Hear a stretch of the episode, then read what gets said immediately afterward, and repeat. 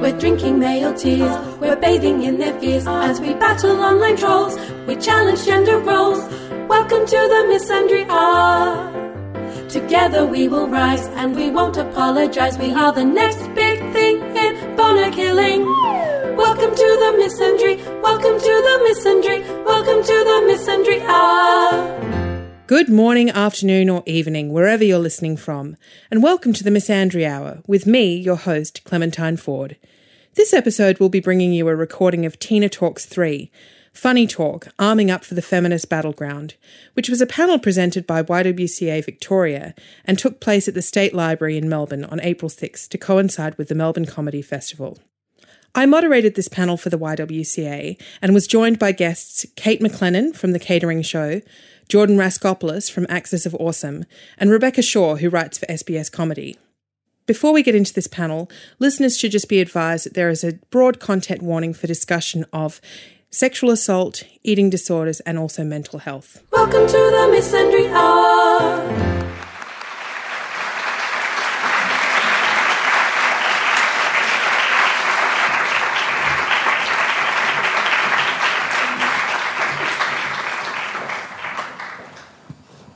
Thank you all so much for being here. Thank you very much to the YWCA for hosting.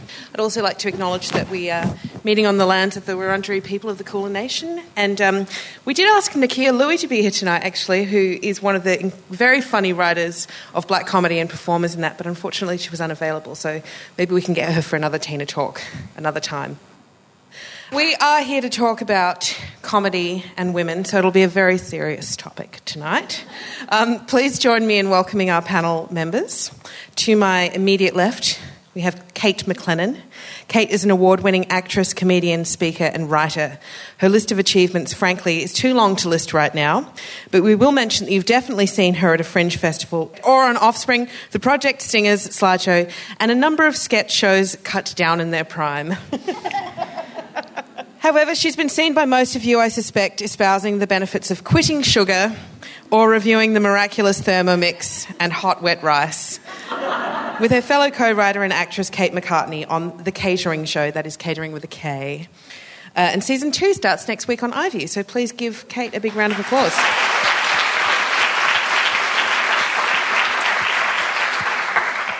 In the middle, there is Jordan Raskopoulos. Jordan got her start as one of the creators of Australian Network 10's sketch comedy program at the Ronnie Johns Good Times Campfire Jamboree half hour show, now on television, or the Ronnie Johns half hour.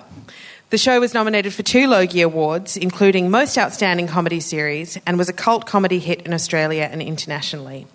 Jordan's probably best known as the front woman of comedy rock legends, The Axis of Awesome, and for the flurry of support she received recently for coming out as a transgender woman. You might have seen the video titled, What's Happened to Jordan's Beard, which quickly became a social media phenomenon dealing with trans issues in a way that perhaps the general public hasn't seen before. So please give Jordan a big round of applause.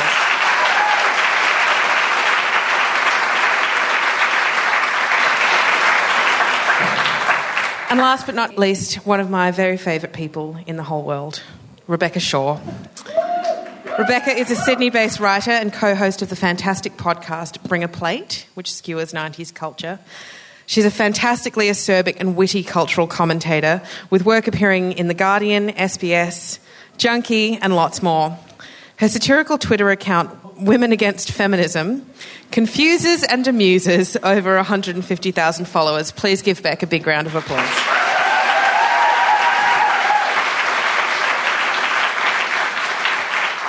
Um, just very, very quickly before we start, does anyone have a Samsung phone charger on them at all? At all? If you do, just, just oh, thank you, bless you. Oh, it's got a battery pack. Brilliant. Were you an audience plant before? How is that possible? Sorry, I'm just. I'm an incredibly disorganized person when it comes to technology, and I realised that my timepiece is dead. So, women and comedy. It is the question that is always asked every year at every comedy festival is can women be funny? I mean, I say not, but I think we'll start with something a little bit uh, a little bit more interesting than that. And I just want to ask everyone, uh, do you think that is humor a more effective form of resistance than anger, or can it be a more effective form of resistance than anger? I think that you can disarm people with laughter and then hopefully get in there with a, a more of a message. You might, I think people will like you if they can laugh with you, and then if they like you, maybe they're more willing to listen to what you have to say, perhaps. I don't know, but then there's a lot of people doing comedy at the moment. There, they, there's a lot of message oriented comedy, and people are like, just shut up and make us laugh. So I don't know. Yeah.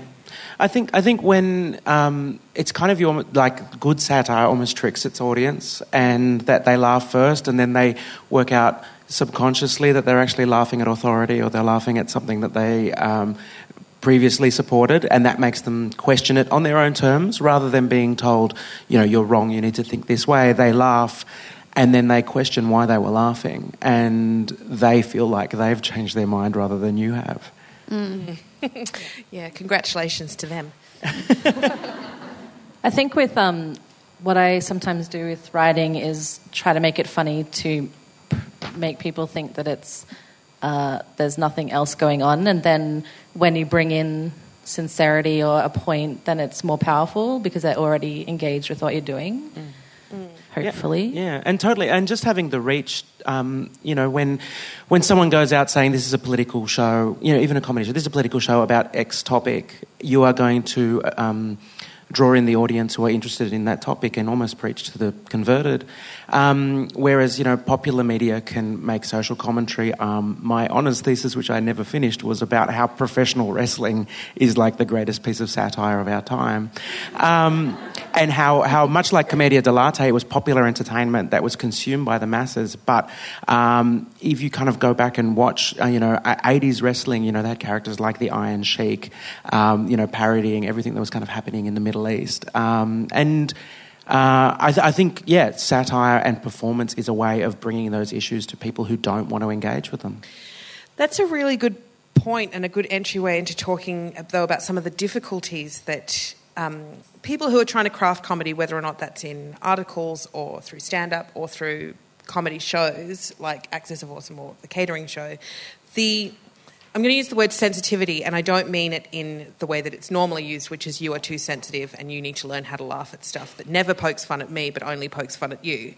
Um, but there is, in order to satirize things, sometimes you need to go into areas that can be quite um, challenging for some people, uh, particularly when you know we live in we live in a kind of society now where we sensitively offer content warnings and um, content notes on, on particular topics that might be triggering to some people or, or whatever or what, what may be. But when you're using humour, you can't you can't really offer those content warnings all the time because that sometimes under, undermines the actual joke. Like for example, I was rewatching the I Quit Sugar video today. Has anyone seen that episode of the catering show?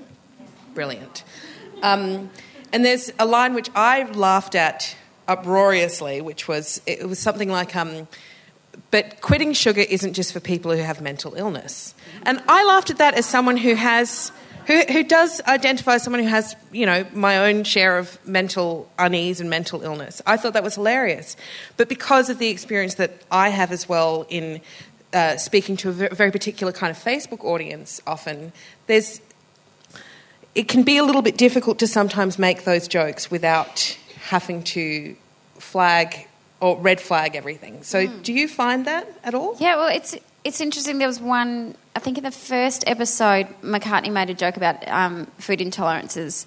You know, we just thought food intolerances were just a way to what people what was it a way people jazz up their eating disorders, mm-hmm. and we had a lady on Twitter, you know, um, um, comment make a comment to us about, you know, it's, it's not very fair to make jokes about people with eating disorders. And McCartney had an eating disorder when she was a teenager and in her early 20s. So she was very much speaking about her own personal experience when she was making that joke. And I think, and also with the quitting sugar, um, there's, to us, I think if our experience of quitting sugar would be, um, we would be including our, own mental health issues, would, would be contributing to our decision to quit sugar. So I think there was, you know, I think if you've got, um, I don't know, I think you, if you can back it up with, I think you've got to figure out what you can stand by.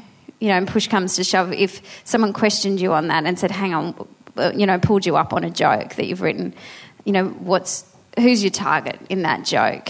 Um, and who who are you referring to? I suppose, and you know, for us, a lot of it is about our, ourselves. Like we are directly speaking to our own experiences of those situations. So that's how we can sort of rationalise making those jokes. But then there's, you know, there's in the second series as we've been writing that, and there's been a couple of moments where um, we have made jokes that we can't back up, and we have we've made the decision that even though it's funny, like you do have that natural laugh to begin with, you go, oh, but is it worth it? Is that worth the the punch that we're making, and we, we can't back it up. So then we've you know we've ended up cutting out those jokes, which you know just I think we're growing. Like I think we're becoming more aware of a responsibility that we have now mm. with our increased um, audience, I suppose. Yeah. I think yeah, the, with, the, with the nature of offence, it's a, it's a journey of understanding other people. That if you're going to put out something, there's, there's every possibility some might, someone might be offended by it intentionally or unintentionally. And, you know, the, the initial journey is who might this offend and how much do I respect them, basically, and how much do I care about them and whether they're offended. Um, and if you don't care about them enough, then put it out there. So, um, you know, there are, there are people who have particular opinions that I'm not fans of and I might ha- quite happily criticise them. Um, but it's it's an ongoing thing. We we had a song once, um, and this was when I still presented as male. Um, a song called uh, "Sexual Harassment," and it was a par- it was it was meant to be a parody of kind of uh, R and B songs which had overly, sexualized language, which kind of very, totally flew under the radar. And to write a song about sexual harassment in the workplace in that style, and um, you know to try and lampoon the music. Um, and it was quite a popular song. A lot of people liked it. But um, on more than one occasion, someone up, came up after the gig and said that they found it triggering and that it hurt them and brought up memories um, that were painful for them. And after that happened a couple of times, um, we sat down and we said, well, look, as much as we're trying to make this point, it, it is hurting people. And so we dropped the song, we took the video down off YouTube, and we decided it wasn't worth hurting those people to make whatever point we were trying to make. And oftentimes that is a leap that's not that's not made in comedy. You know that everyone feels like. I mean, I'm not a comedian, but I sometimes try to use comedy in the writing that I uh, in in my writing, and it does hurt when you feel like a joke has been misinterpreted or it's been interpreted in you know in your in your head the the voice that you would never kind of articulate publicly. You're like, oh, they're being so sensitive. Yeah. Um, but you know, when you do actually take a step back and you, and you think about it and you understand where someone's coming from and you have empathy for that, that is that is the point of growth totally. in comedy, and that's the idea of kicking up instead of yeah. kicking down. And it's a journey of understanding and forgiveness. It's it's about you know going, okay, I, I didn't mean to hurt you. That's not an excuse. Um, that's not an excuse to keep doing it. You know, a lot of people, I wasn't trying to be offensive and then yeah. and then like okay cool. Well you know you know you were now. So how are you going to change? There was a great um, article that Kasey Edwards wrote earlier this week. It, it, wasn't about comedy at all. It was about it was about pointing out sexism when uh, the person who's being sexist doesn't realise that they're being sexist. But the defence of them is oh well they didn't know so they didn't mean it so don't pick on them. And she had this great line in it which she said just because someone didn't mean to cause harm doesn't mean what they did isn't is harmless. Mm. Um, and I think that's a really important thing to remember that just because you don't mean to hurt people doesn't mean that. And a lot of it is um, how people respond to criticism, and that's when a lot of things blow up online, is because the person who has been told that something's been offensive is then like, fuck you. Yeah. Like, sorry. Totally. If, but you wouldn't do that if you accidentally hit someone with a car, right? Yeah, like, like if you, fuck you. Fuck you. Yeah. if you hit someone on, on purpose or by accident, if someone's like, hey, you hit me with your car, and you're like, fuck you, it was an accident. Yeah. I also take like I try to think of it as kind of because I'm writer predominantly and not a stand-up or anything like that, a performer.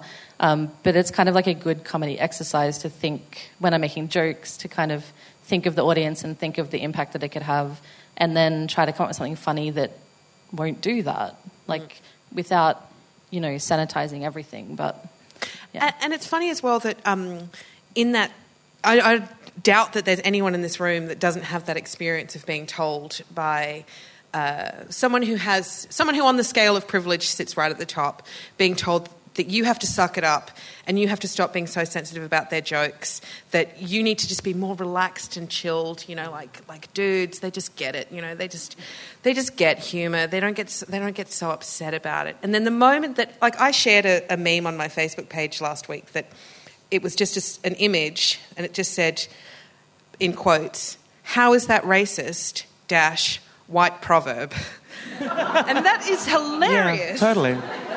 and my God, the outrage in the comments from people who would ordinarily be like, you have to laugh at my rape jokes, you have to laugh at my Yeah. jokes about beating women, you have to laugh at my jokes about blackface. This, the outrage about mm. being suddenly made the point of the joke was palpable. Mm, mm. I think there's um, there's this kind of thing that's happened with me now. Now that I, I'm openly identifying as trans, people now see I have an extra responsibility to be inoffensive. That um, because I'm asking for tolerance and understanding, if I am offensive or intolerant or, or not understanding, then I'm a hypocrite. And uh, it's kind of after It's not equality. after, you know, when Cory Bernardi's um, office got trashed after after the you know the, the safe schools thing, he was saying, "Oh, look at these people; they're hypocrites. They're talking about love and understanding, and they've trashed my office." And I'm like, "Oh yeah, but you can get away with being hateful in the first place because you're not asking for love and understanding." But that's the thing. It's it's the it's the idea that I never pretended to be anything other than what I am. Mm. I'm r- rude, crude, and lewd, and I and I just deal with it. Good rhyming, You're Clem. pretending to be all these things. oh, you.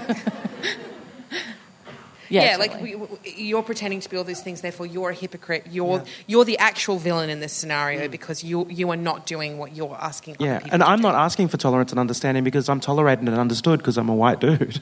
yeah. Yeah. so I'm free to tell you to fuck off.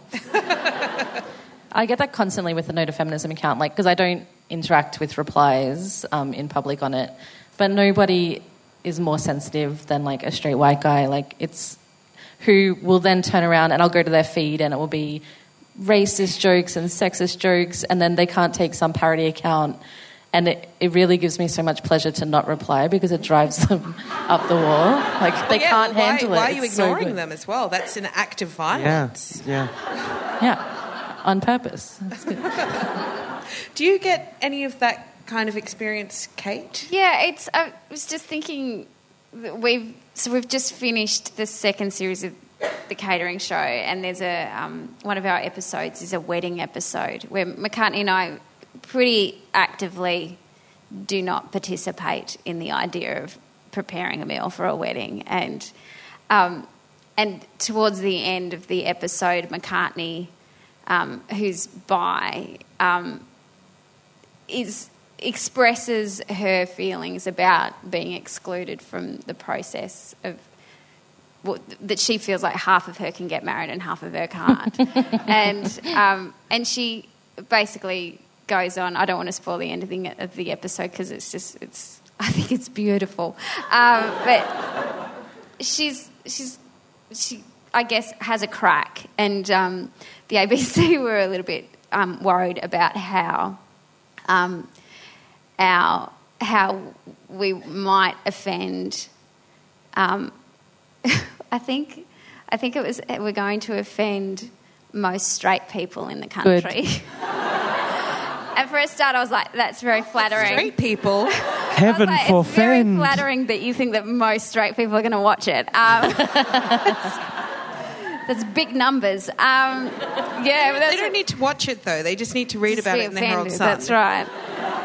But yeah, so, and we were like, yeah, exactly. We were like, you've had it, you know, th- those poor straight people who just, you know, really haven't had it good for such such a long time. So. And we're like, you know what? We're willing to cop it. So, um, and I'm like, be as long offended as you're if you willing to back it up, you know, Yeah. you're willing to back it up, and you know, you're probably going to cop some heat over this. And it's like, yeah, we'll we'll suck it up. It's fine. I only watch things that offend straight people now.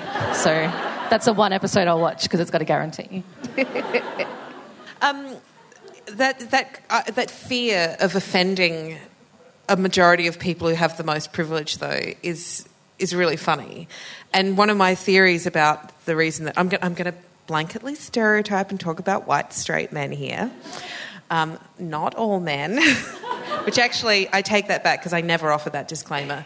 Um, my theory about why white a particular kind of white straight man gets very upset about a joke that is, is really mild in comparison to so many other things. But, you know, for example, the white proverb of how is that racist, or a joke about firing men into the sun with a cannon. Um, That's a new circus so that Clem and I are starting. Do you know? Do you- just the background on that is that um, I got a man fired last year because I have so much power, and and they will never let me forget it. Um, and I made a joke. Someone someone was like, "You won't stop until all men are fired." and I was and I was like, I just repeated it back to them. I said, "I won't stop until all men are fired." Dot dot dot. Into the sun. And that tweet has been screen capped and sent to me so many times by men as evidence that I'm trying to destroy them. One young kid was like, was like, "You hate men," and I said, "Well, what's your proof? Where's your proof of that?" And he sent me that tweet, and I was like, "Do you think it's possible that I might have been joking there?" And and it's probably more likely that I was joking than that I'm actually building a cannon in You've the al- desert. You've also underest- underestimated the strength of cannons. Yeah. Yeah. well, There must be he- mu- more his- practical ways to do that. His reply to that was, "But you said it." So because I said it, it, mu- it must actually be happening. And then I was like, because you know I, I get that sort of stuff all the time, and it suddenly hit me, and it's so obvious. I can't believe it didn't hit me before. But the reason that they can't see the humour in that, they can't see the possibility of it being a joke, is not only because they don't think that women are funny or can be funny, or have any interest in being funny, but that they they've never had any experience en masse of being the target of any joke. So when it happens to them, the more logical answer is obviously that someone actually is planning to do these things. Kind of like Totally. I can't stop thinking about shooting men into a cannon, Yeah. into the sun. Well, but it's also the other thing. The only times they've ever been criticised is when they've done something evil or wrong, Yeah. and and it's like uh, making the joke is making criticising them, a, a, and at that level, and they think, well, I've, I haven't done anything wrong. Why is someone making fun of me? um, because no one could possibly make fun of me for who I am, you know.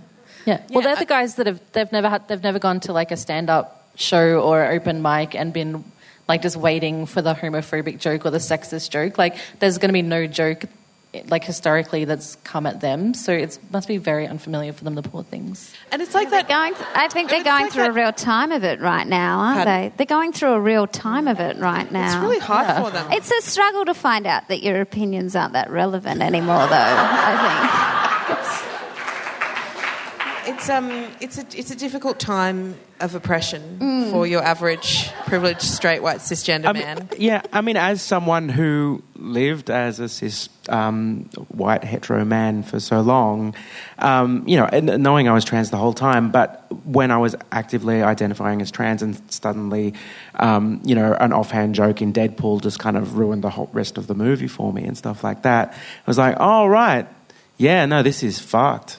Um, but I had no real um, awareness of it beforehand. Not, not a real awareness. I mean, I knew it existed, but I never felt it.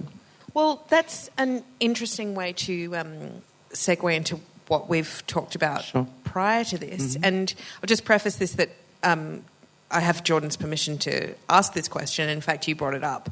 Was the difference between when you were uh, performing in comedy and when you were entering comedy when other people read you as a man, as opposed to now that you've affirmed that you're a woman, the, the difference in, in treatment and access and um, even even in terms of of ebbing away of what you, you see as being Yeah.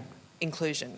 Yeah, I mean, I'm very aware that um, you know my career up until you know January of this year was built with access to the, the privilege um, that I had presenting as, as a guy. And, you know, and, and, people are all saying, oh, it's so amazing, there's a transgender comedian, transgender comedian, amazing. And I'm like, well, there's probably plenty, but they've never been given access to what I had access to. Um, so there are no transgender comedians because you, have kept them down.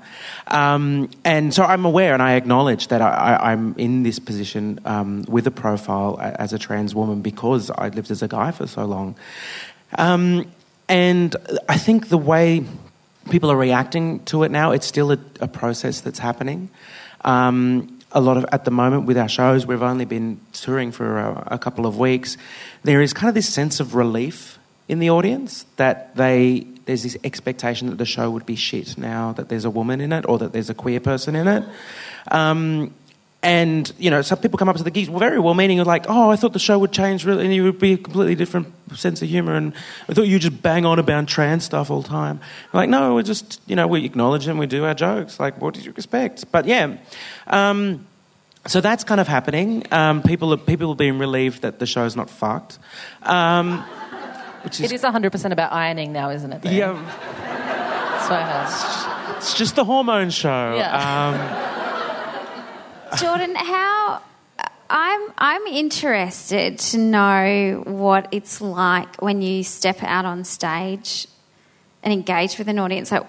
Because I know from doing stand up, there's so which we might touch on later as well. So please stop me if I'm going into territory that we wanted to talk about later. But when you walk on stage as a woman, I feel like there is a um, there is a degree of what's she wearing, she shouldn't be wearing. I don't know if yeah. she could. Is she getting away with that? Um, and you know, and you've been doing three minutes of stand up, and they haven't even listened to anything you're saying. It's just sizing you up. And yeah, I've got. I've, you, yeah, I'm, I'm in this particularly with clothes in this weird um, position where I, I want to dress as myself.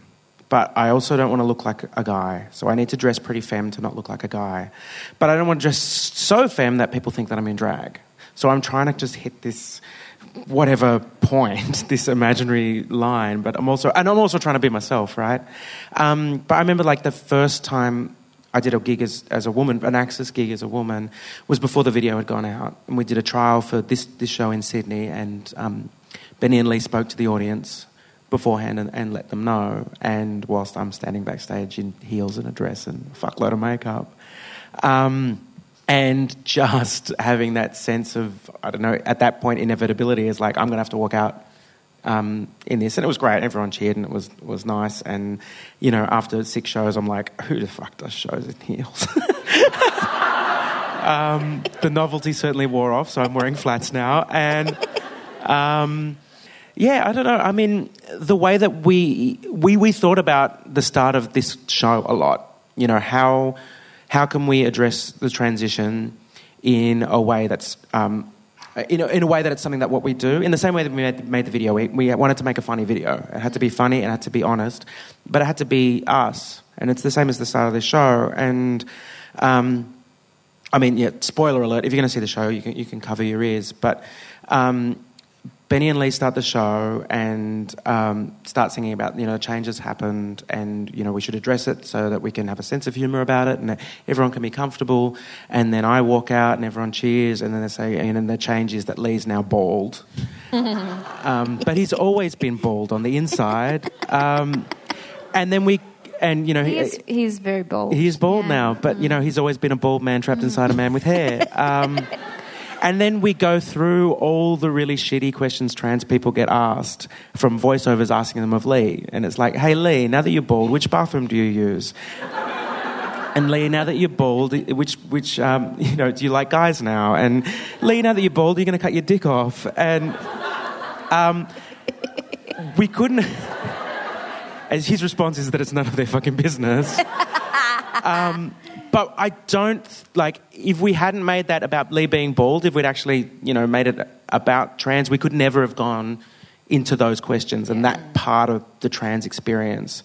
Um, we had to make the song about the experience of a cis white heterosexual man in getting getting treated like a trans person. So I just realised that then. That's really fucked. but also because that's a funny way to approach it of course, as well. So, of course, of course. Yeah. Yeah. It's fun. It's funny. I'm giving It's funny. if you're worried. Before doing this panel, and I sent this article to all of the panelists as well, there's an article in Variety that was written a couple of years ago about um, the practice of women in comedy utilising what they call the underbrag. And this article asserts that Phyllis Diller was the first comedian to ever do it. And the story behind it was that Phyllis Diller, one of her, or part of her shtick was that she always talked about how ridiculously unfeminine she was and how she was. She was this sort of like caricature almost of womanhood. She couldn't cook. Her children hated her food. She was um, she was ugly. She's got a joke about how the you know she had a peeping tom and he threw up on the windowsill because because he was watching her undress. But then but then um, so the, the the entry point of this piece is that Playboy has asked Phyllis Diller had asked Phyllis Diller to pose as their centerfold because it, wouldn't it be hilarious to have this gross ugly woman be our centerfold and she's a comedian. Except that Phyllis Diller took her clothes off and actually had a banging hot bod um, according to Playboy standards. And also turns out that in her real life, Phyllis Diller was a, a, an excellent entertainer, great chef, all of these things that she made fun of being because she parodied what women were supposed to be. And then that kind of precipitated the practice of female comedians, and I, I'm, I'm saying that deliberately, yes, all comedians are comedians, but of women who are comedians underbragging about themselves to get the audience on side or to sort of have a nudge, nudge, wink, wink. Like, I know that I'm asking you to stand here and listen to what I'm saying, but don't worry, I know that I'm a piece of shit, really. Um, and something I said to Beck beforehand was that one of the things that I love about Beck's work is that she writes so beautifully about serious political issues. You know, you've written some extraordinary pieces about growing up gay in Toowoomba and coming out, and some really, really heartfelt pieces about fat activism and fat politics as well. But one of the comedic traits that you use is to almost the opposite of the underbrag is to assert yourself as the hottest, most beautiful, most accomplished woman in any room that you're in. Yeah, the same thing happened with Zoo magazine. They said it wasn't Playboy, it was Zoo. They were like, oh, we couldn't possibly. It's too good. Um, yeah. But it's, it's like it's like there's this this space where women, if they're asking, if they're standing in front of a group of people and they're asking people not only to listen to them but also to laugh at them and to appreciate them as fully formed human beings, they have to they have to undersell them in, themselves in some way. So the joke with you know Tina Fey pretending with Liz Lemon that she's this you know terribly inefficient, disorganized dog's breakfast of a woman. Um, when actually, no, it's Tina Fey. Look at her, look at her in photo shoots. She's none of those things.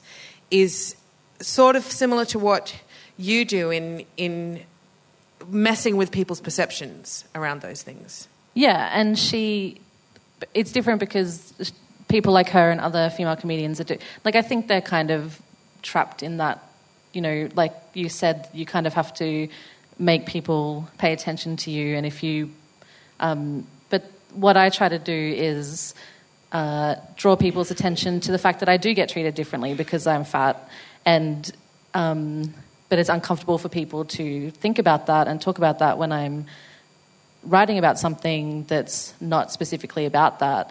But I just always want to make people uh, uncomfortable and um, to think about it and also draw attention to it, but in a way that is is still engaging and will still mean that they will continue to read it instead of like clicking away because they uh, feel uncomfortable. But yeah, it's very interesting. It's a it's a journey that I still think that I'm on. Like when I started doing stand up, I would wear whatever I wanted on stage without much thought. Like I'm like, I'm going out to do a gig, so I'll look nice. And then after a while, I'm like, oh no, I've got to wear jeans, um, and I've got to wear something that maybe isn't um, just just something that's quite nondescript. And then I d- did a bit of stand up about this, but a woman in Queensland on roadshow said to me one day that um, she she came up to me after the show, and it was like you know like a 500 seat theatre in Cairns, and she said um, that I know it was on the Gold Coast, and she said to me, um, "Darling, I couldn't see you, standing up on the stage. And this is like I'm like one of you know six performers, the other five being men who were all wearing jeans and a t-shirt, and I was wearing jeans and a t-shirt. And she's like, I couldn't see you on the stage. Have you thought about wearing some sparkles on stage? Well, can you wear a flashing thing like cyclists just Yeah, to make sure that they know you're there? And so I, I went and bought this sparkly top, and then I um, would wear that on stage. So, so roadshow wasn't going terribly well for me up until that point, and then I bought this top, and I'd get up on stage and I'd tell that story. And I said, so I went out and bought, you know, I went out to Supré and I bought this top, and it was sort of like sparkles that kind of like descended and then kind of you know disappeared down the bottom. And I, I said, it looks like I've gone out, drunk a million beers, ate a mirror ball, and then vomited on my tits. and like every single time I wear that top and do that joke, I just, I'd have the audience. And I was like, 90% of the time, I'd have a great gig. And it became this, um, this security blanket, this, this, and I could tell that they're like, you know, like asshole comedian dudes who run rooms, run to be like, oh, here she is with her sparkly top again. Uh. It's like, but if you had this joke, this opening joke that you knew works every single time, um, and it gets you into this space with the audience where they like you and they're on board with you, and then you can take them anywhere. It's like, why wouldn't you? Why wouldn't you take that and use that, and you know, have that in your kit and use that every time you get up on stage? And and now I I feel like I've moved beyond that, but I still it's still so hard to diffuse that. uh, It, it feels like the an audience, they need an aspect of grotesque in order to um, ac- accept that you're funny. Like, because they could laugh at you. They could laugh at the, the grotesquerie of the character.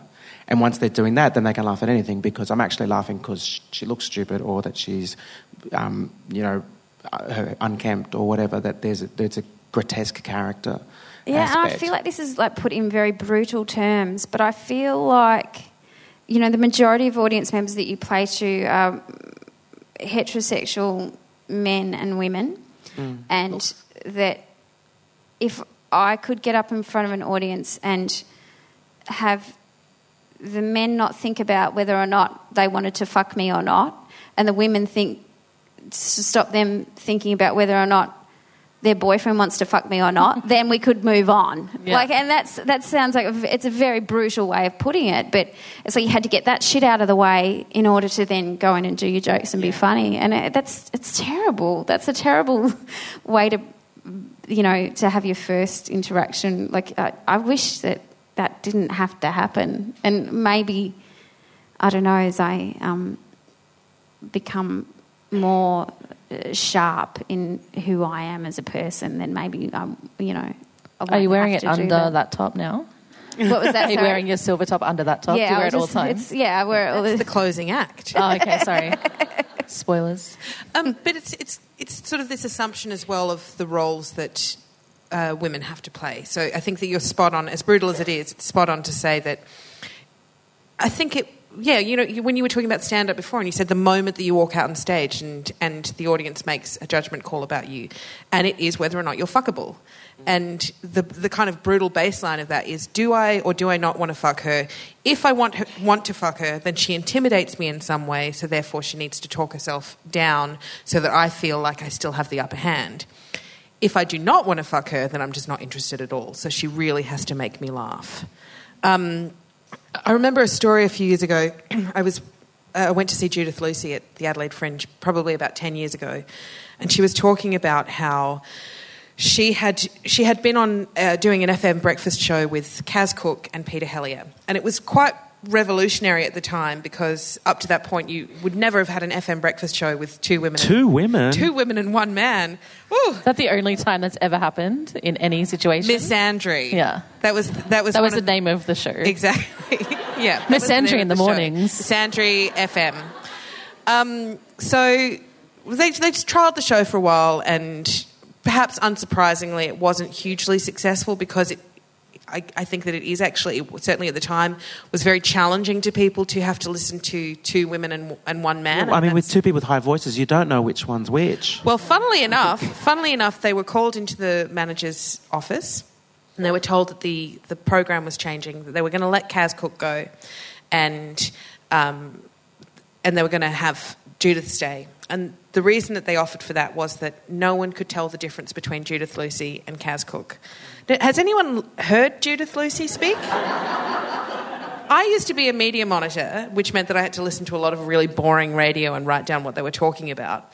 And, you know, you've got shows with two, three men on at a time, completely indistinguishable from each other. But for some reason, that's never a problem. But Judith Lucy, who has the most distinguishable voice in the country, cannot be told apart from Kaz Cooke. Well, also that two women um, that not even that you couldn't tell them apart by the tone of their voice, but also of what was coming out of their mouth. Like it's like that was just set to one channel of you know blah blah blah. Well, that's the thing. You, you can't actually hear the words when women are speaking on radio. It's just or a very high pitched squeal. Um, but I think that, that that sort of people make their minds up before they listen to something. So they've decided beforehand whether or not they're going to like it or not. So it doesn't matter that it doesn't matter that the stereotype of women only joking about periods and babies is actually not true. It doesn't have to be true for people to believe that. It doesn't also matter that quite often cis white straight men will joke about their dicks and joke about girls that they fucked who were gross. But like that, they're, they're always allowed a, a flexibility of comedy and a flexibility of, of personality that is denied to women. Women have to fit into this mm. very specific. Well, also they're allowed to be shit, and no one is like, "Oh, men aren't funny." Yeah. Like there could be a four hundred shit men and one good one, and everyone's like, "Oh, men are hilarious," yeah. and like one bad female comic, and everyone's like, "Oh, women." Yeah. I mean, it, it's almost it's almost like yeah, men have to entertain only have to entertain other men, and women have to entertain men. Yeah. Well, yeah, men, men can just entertain everyone because it's assumed that everyone is a, a masculine Yeah, narrative. or at least patient enough to not say anything. Women are a genre. That's what, in all entertainment, that's what it is. Is that anything that's not that's made by men is for everyone, but women, women's stuff is just for women. Um, I remember reading uh, when after The Heat came out. Has anyone seen The Heat with Yes. Sandra Bullock and Melissa McCarthy? I think that movie's hilarious. Top It movie. is funny. Great movie, but it's just I remember reading reviews of it that oh, I just don't I just don't think that buddy films with women work. They're just not funny. But you could, you could literally just replace those two characters with men, and it would be hilarious. Yeah, to if this was people. Jackie Chan and Chris Tucker, oh my god, this movie was great. But, yeah. Exactly.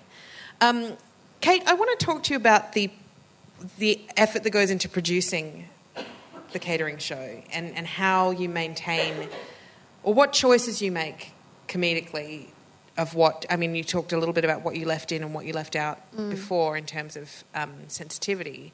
But how do you shape something down to a, a video that's you know six or eight minutes long? Yeah, well, the writing process is very involved. So, you know, we start out by working out, you know, with this series, we worked out, you know, eight different episodes worth of ideas. And then, you know, we.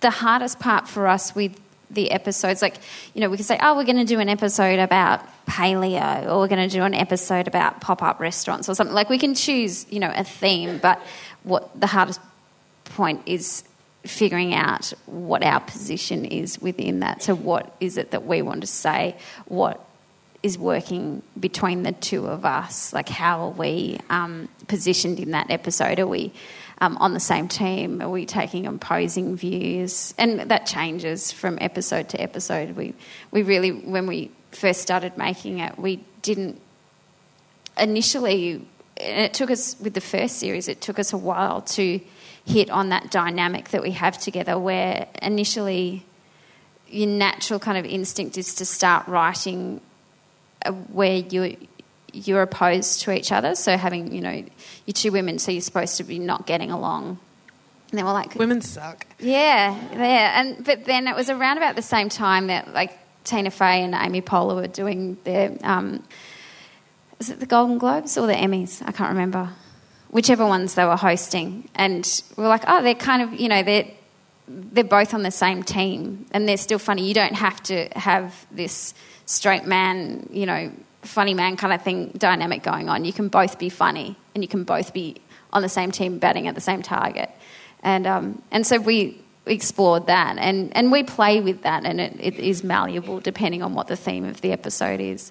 But um, there's a there's a responsibility, I guess, that we feel now with the second series. Like we really wanted to um, produce something that we felt was a step up from the first series, and there is more of a, um, I guess, an awareness with the second series, and also we've both um, we've both had children since it, I feel like I felt myself getting really emotional there. That's really weird. Um, yeah, so McCartney was pregnant during the first series, which we didn't talk about, and then in the second series, so she had her baby was um, I think like nine months old, and my baby was three months old, and like just even from going from writing with that with me being pregnant while we were writing to then us having had the babies by the time we were doing the second drafts, like our position changed slightly on things. Like we were really adamant that we didn't want to make the whole series about us being mothers now that we were mothers, we're like, you know, we don't want to be defined as mothers. So the first episode, we were conscious that we we wanted to kind of just continue the story from the first series, but the second episode is called Yummy Mummies, and we do, you know, it is all about us being mums, and and then throughout the rest of the episodes, like we casual, you know, we kind of mention the kids um, at times, but it's not about us being mums. So, but at the same time, I feel like we before we were mothers, and even in my stand up, it was like there was a lot of stand up that I did about um, not having kids and being um, like the pressure that people would put on me to have kids. And then I think once I had a kid, I put this pressure on myself to not be defined by that. Whereas now I'm like, fuck, I'm, I'm a, I'm a mother. I'm, that's who I am. Like, yes, I am defined. That is part of who I am now, and I can't be ashamed of that. I feel like you get this shame that you should feel. I feel like there's a lot of pressure on women in most, certainly, um, overt creative industries where they are talking about they're offering an opinion on something, whether or not it's it's comedy or whether it's politics, where they have to make all of those negotiations. Where they're like, I don't want to be defined by this. I don't want to be defined by that. I want to be separated from that. Thought thoughts that you know men probably don't have to deal with because a male comic, especially, is allowed to joke about his kids without people saying, "Oh, oh he's just talking about his kids again. Oh, it's so boring." Um, whereas when women talk about the things that actually do define their lives. I mean, there's no, there's no doubt that motherhood doesn't have to fully define you, but it, it's a huge thing that, mm. that someone's going to go through that, that changes their life in a really substantial way. And the, the changes that fathers are allowed to own are, are ones that women feel obliged to not talk about too publicly because it somehow limits them rather than expands their experience. Yeah, and I feel like if I don't um, represent the fact that, you know, I'm a mother now or a parent that that's disrespectful to my kid as well. Like I don't want to put her in a corner and sort of say you, don't exist for you know this period of time that I spend working. Um, you know, and so naturally it does it does come out in our work now. Um, and I hope, like, we were really worried, and we say this in, in the Yummy Mummy episode, you know, it's like we're mums now, which means we've probably lost our substantial male fan base on Reddit. and then McCartney's sort of like, oh no, guys, oh, come back, come back, we miss you. And, you know, like, I think we were really worried that, oh, if we talk about this stuff, a whole bunch of people are going to tune out. So we've yeah. got to really, we've really got to, um, yeah, we've really got to look after those fans of ours who um, are going to be disappointed that we've had kids. And like, and I think there's also this idea that oh, well, we're mums now, so we've got our shit together. And there was an interview that, today that said, oh, you know, I guess as part of you know you satirising um, the world around you. You know, you in the show, you know, you you you both you don't have any money. You're always talking about how broke you are, and you know where the reality of that I'm sure is very different. And we're like, Yeah. nah, mate, nah. We're like YouTube, um, YouTube successful. It's a very different thing. I love So- meeting fans who are like, oh my god, Axis of Awesome. You must, fly first class everywhere. Like, I don't fly anywhere. Do you fly first class everywhere, Beck? Uh, yes, it's in my rider. Um, but I feel the same as Kate because I have a cat that I. like, it's really difficult. You know, I don't want people to just see me as a cat mother. Yeah, it's hard. It's hard. Yeah. When I when I released the, the coming out video, there were a number of comments um, that were like, "Cool, cool, cool, cool, cool. Yeah, I don't care. Just make comedy videos." And this channel better not become some kind of trans channel. And so then the following week, we released a video, a comedy video with Ice Cube um, that we, we filmed. And then the week after that, we released a song about copyright infringement.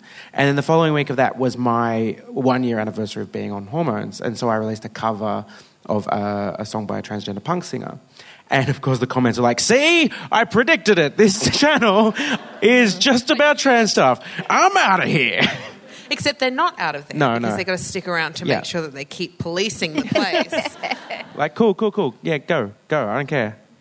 Do you think that um, before I came here tonight, my partner showed me? Um, I don't really watch South Park, although I'm I am a fan of some of um, Trey, Par- Trey Parker and Matt Stone. I've got that the right way around, Yep. haven't I? Yeah.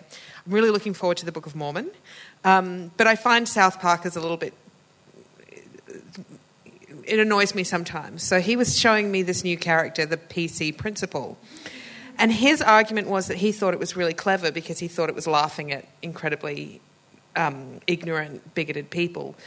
And I was like, mm, but I'm not sure if they know that they're being laughed at. Yeah. So does that does does the comedy change then if they feel like if they feel like this character is actually not laughing at them but is actually reinforcing their belief that the world is too PC? Totally, I, and, and that's a big problem um, with the work of, of, of Parker and Stone. I remember seeing, um, you remember Team America World Police, um, and seeing a YouTube video of someone who had cut together scenes of tanks destroying, you know, people's homes and, and things in, in the Middle East, um, and cutting all that footage to um, the song America Fuck Yeah.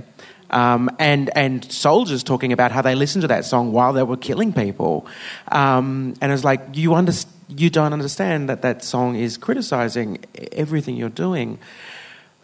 And I kind of feel that that responsibility, however, is with the creators to then go, okay, our our work's not hitting the mark, and we're trying to be satirical. We're trying to reach the minds of people who feel a particular way and change them. And if we're not doing them, then who are we making this work for? And if if if satire and change is what we're after, But also, there's because with the No to Feminism account, most of the people who think it's real are feminists who are like, ooh. Um, but some of them are anti feminists who follow it. And I'm like, how do you think this is real? Like, it'll be a tweet about my husband's 40 squirrels in a bag or something.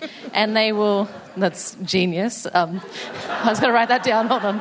Uh, um, and they will think it's real and like it's somehow affirming their and i'm there's just some people that are just never going to be reached on either side they're just you got to give up A- And you also deliberately misspell the word feminism every time. it'll be i will spell it it's spelled correctly everywhere but in the tweet and it'll be like f-i-m-s-n and people will be like I think you mean fem. Like it's always men who are like feminism with an asterisk. Like, and I'm it. I love it so much. I'm, I'm just going to read. I'm just going to so read a right. couple of a couple of tweets from the woman against femi- Uh, woman against feminism. I always thought it was women, but it's woman against feminism.